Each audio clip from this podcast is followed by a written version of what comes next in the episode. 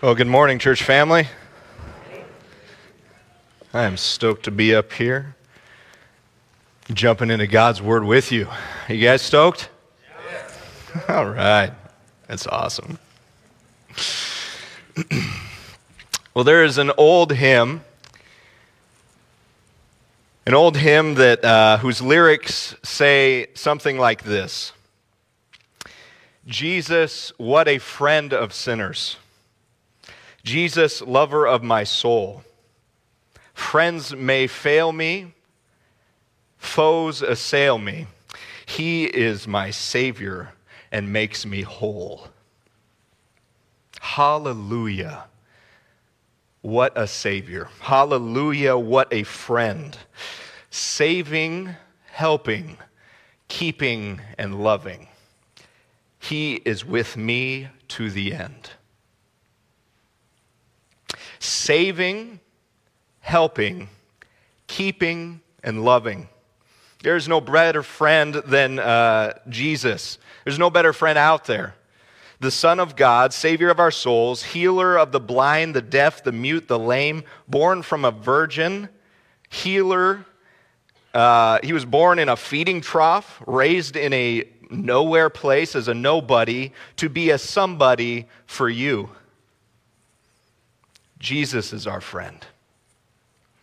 Friendship is, is living enough life together. I, I saw this uh, scrolling through Instagram. Friendship is living enough life together that if you or one of you were to be gone for some time, you would miss each other.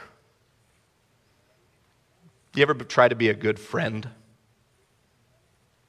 Sometimes uh, we aren't very good at it. I know for myself, sometimes I'm not a very good friend.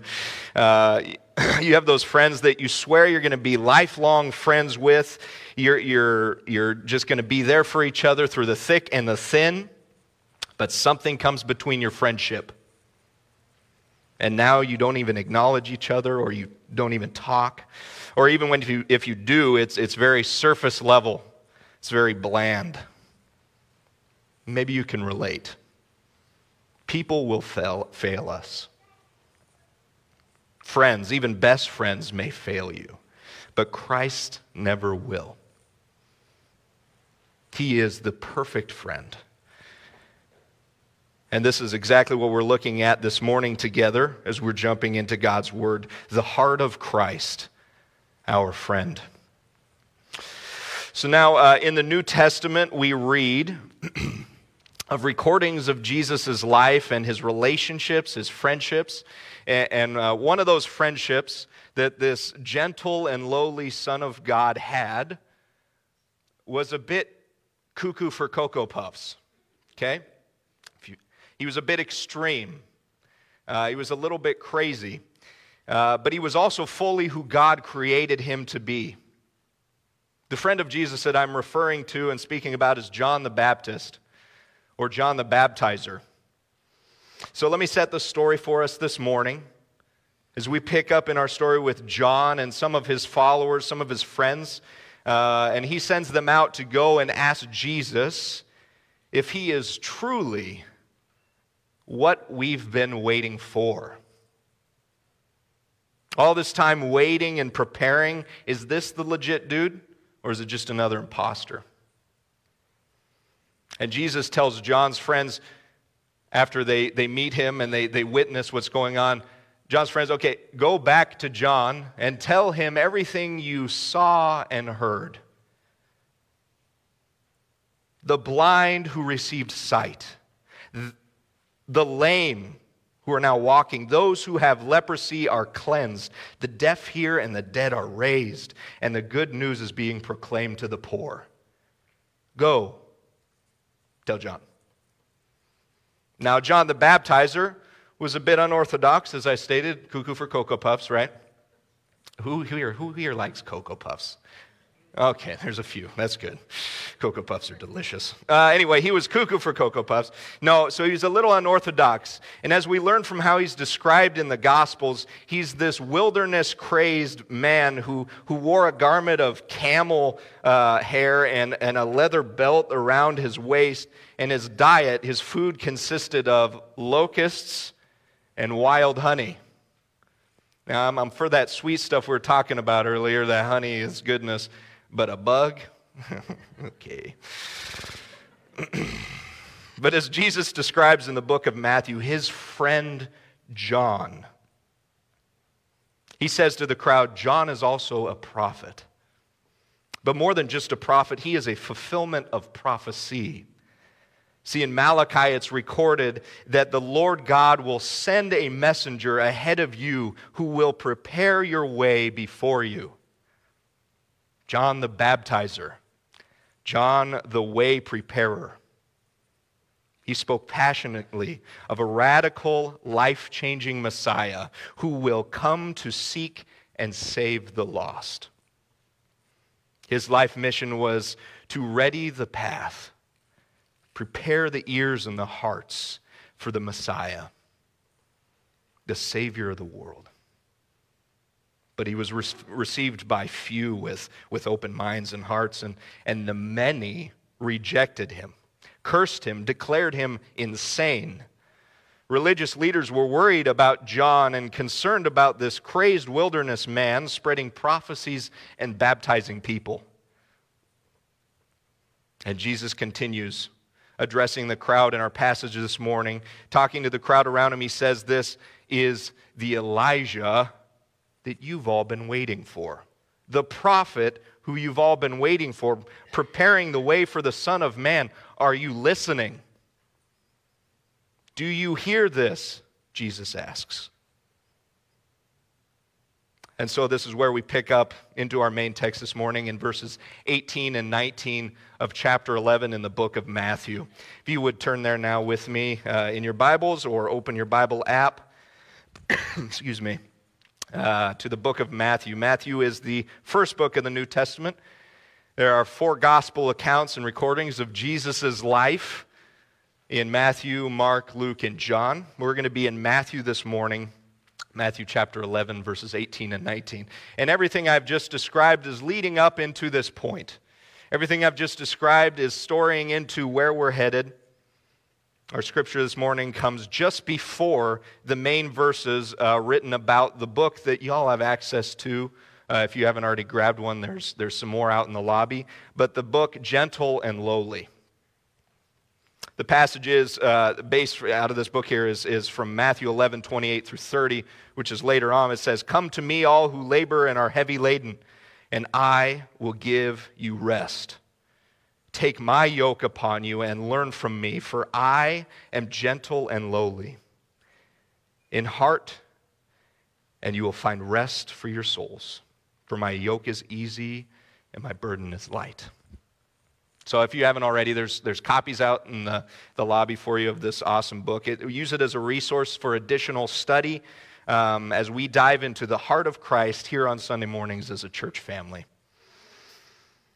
But we pick up in verses 18 and 19, so follow along with me as I read. Jesus is still speaking here to the crowd that was, was gathered around him. And he says this For John came neither eating nor drinking, and they say he has a demon. The Son of Man came eating and drinking, and they say, Look at him, a glutton, a drunkard, a friend of tax collectors and sinners. Yet wisdom is justified by her deeds. Jews didn't like John. Even with his clean diet and his abstinence from many things, they didn't like him. And now that Jesus was verbally supporting and raising up this, this wilderness crazy John man, they now too dislike Jesus. They didn't have very much info on, on Jesus uh, at, at the time. There was just a guy from Nazareth, and they were kind of collecting data. But now that he's spoken something out loud about who John the Baptist is and that he supports this guy and he's making a way for the Messiah, they don't like it. He is a thorn in what they're doing in their religious movement. They would criticize John because he followed strict rules about food and drink and, and lived like a hermit in the desert. And they criticized Jesus because he had no such rules about food and drink and mixed with the most scandalous people in society. But God had a plan and purpose in sending John and Jesus in this way. And in his wisdom, lives were and are eternally changed. Jesus is not concerned about the popularity poll, who likes who, who follows the rules best, who, who has influence or status. Jesus spoke about this to the crowd and embraced the truth in who he chose to be around, who he was most concerned with. He chose to be around tax collectors and sinners. And we'll look at that uh, more in a second, but uh, first, if, if you have been, or maybe you currently are, or you know of a parent somewhere, the sweet little children that we parent can do no wrong. Amen?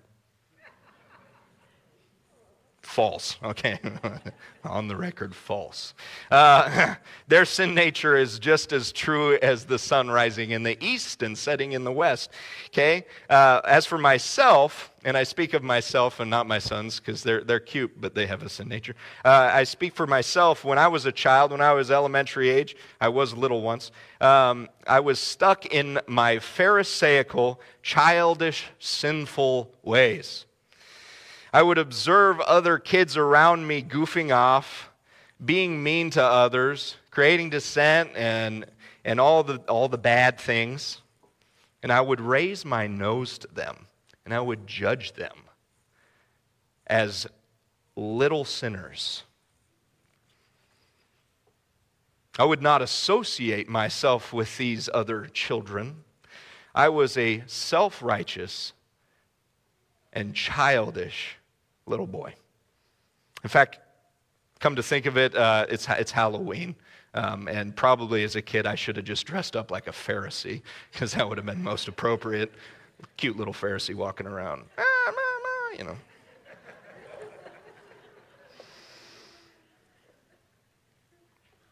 But here's what little Jake had to learn that Christ came to seek and save the lost. He would have befriended those kids when I refused. He would have sought them out and hung out with them. And Jesus did a number in seeking me out of my imbecilic position.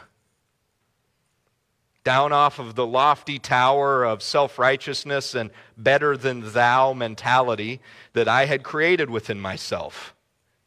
He had to work on me hard. And it was a long road of humbling and opening my heart to be more like Christ and less like a good little Christian kid.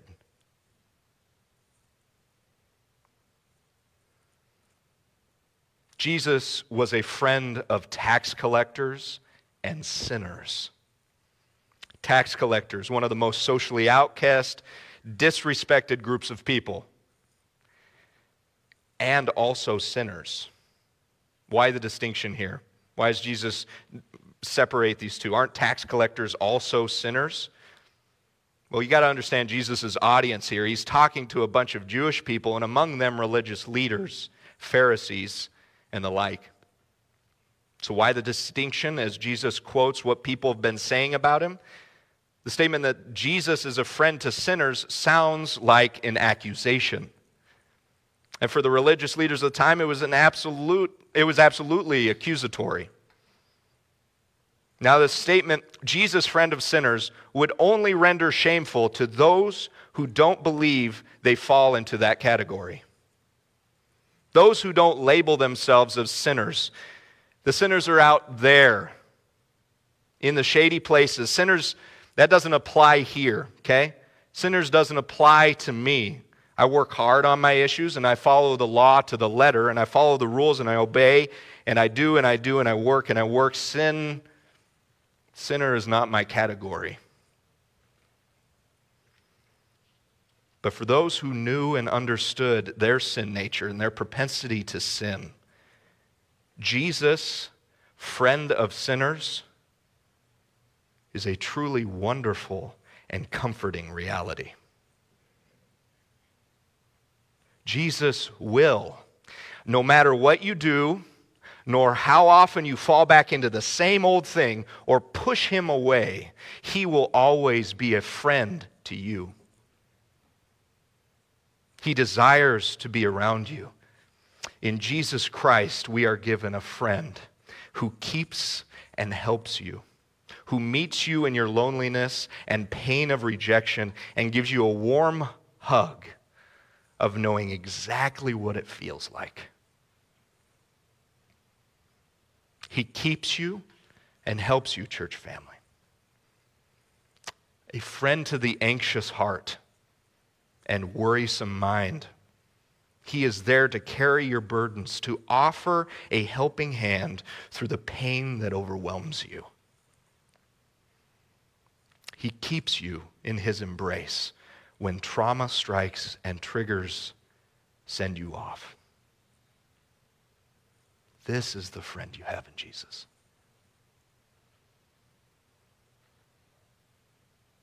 And as we seek to know the heart of Christ here on Sunday mornings as church family, and in your time with Him throughout the week, your interactions with others, one thing is true Christ's love rings loudest and covers all. In seeking the heart of Christ as we journey together, love is, is, carrying, is a carrying theme throughout all this, on, in, and around the heart of Jesus. I mean, just look here. Christ's sacrifice on the cross was out of his love. His uh, gift of the Spirit to believers is out of his love. His humility reflects his love. His friendship to sinners completely love. His love is incomprehensibly greater than you or I could ever wrap our little heads around. So profound is his love that he chooses to befriend those who are infected with the one thing, the one opposing issue to his character and personhood. We are sinners, and there is no sin in him. There is no sin near him. He brings himself near the sinner. He puts his arm around you and he calls you friend. John chapter 15, verses 12 through 13 say this, and this is Jesus also speaking again here in this passage. It says, This is my commandment, that you love one another as I have loved you. Greater love has no one than this, that someone lay down his life for his friends. In Christ Jesus, we are given a friend who sacrificed it all for you, who saved you, who loves you and laid down his life for you. How is your friendship with Christ?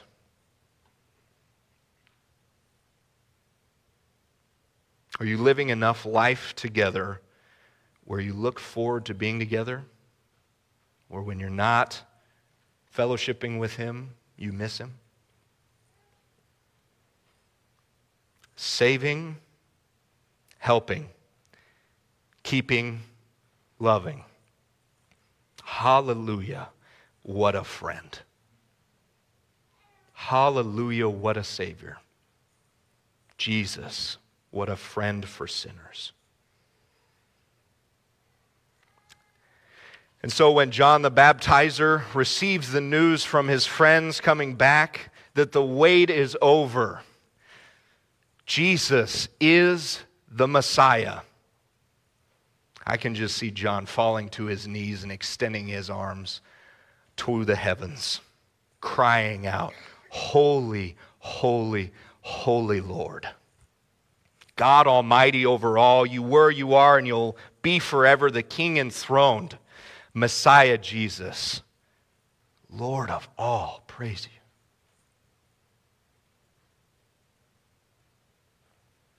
As we continue worshiping, would you bow and pray with me?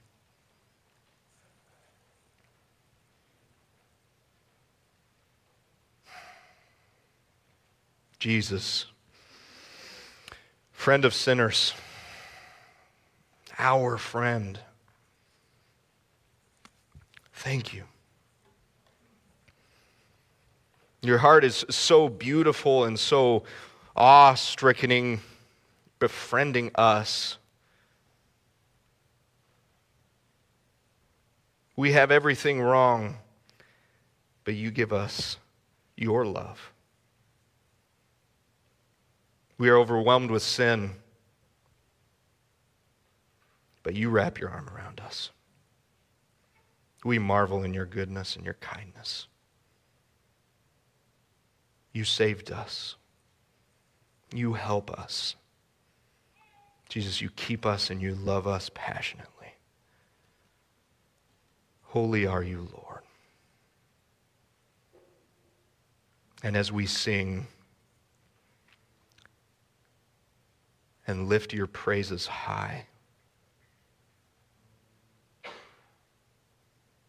may it be a beautiful noise to your ears. Jesus, thank you for being our friend. And help us to go from here and befriend those who need it most. We love you, Jesus.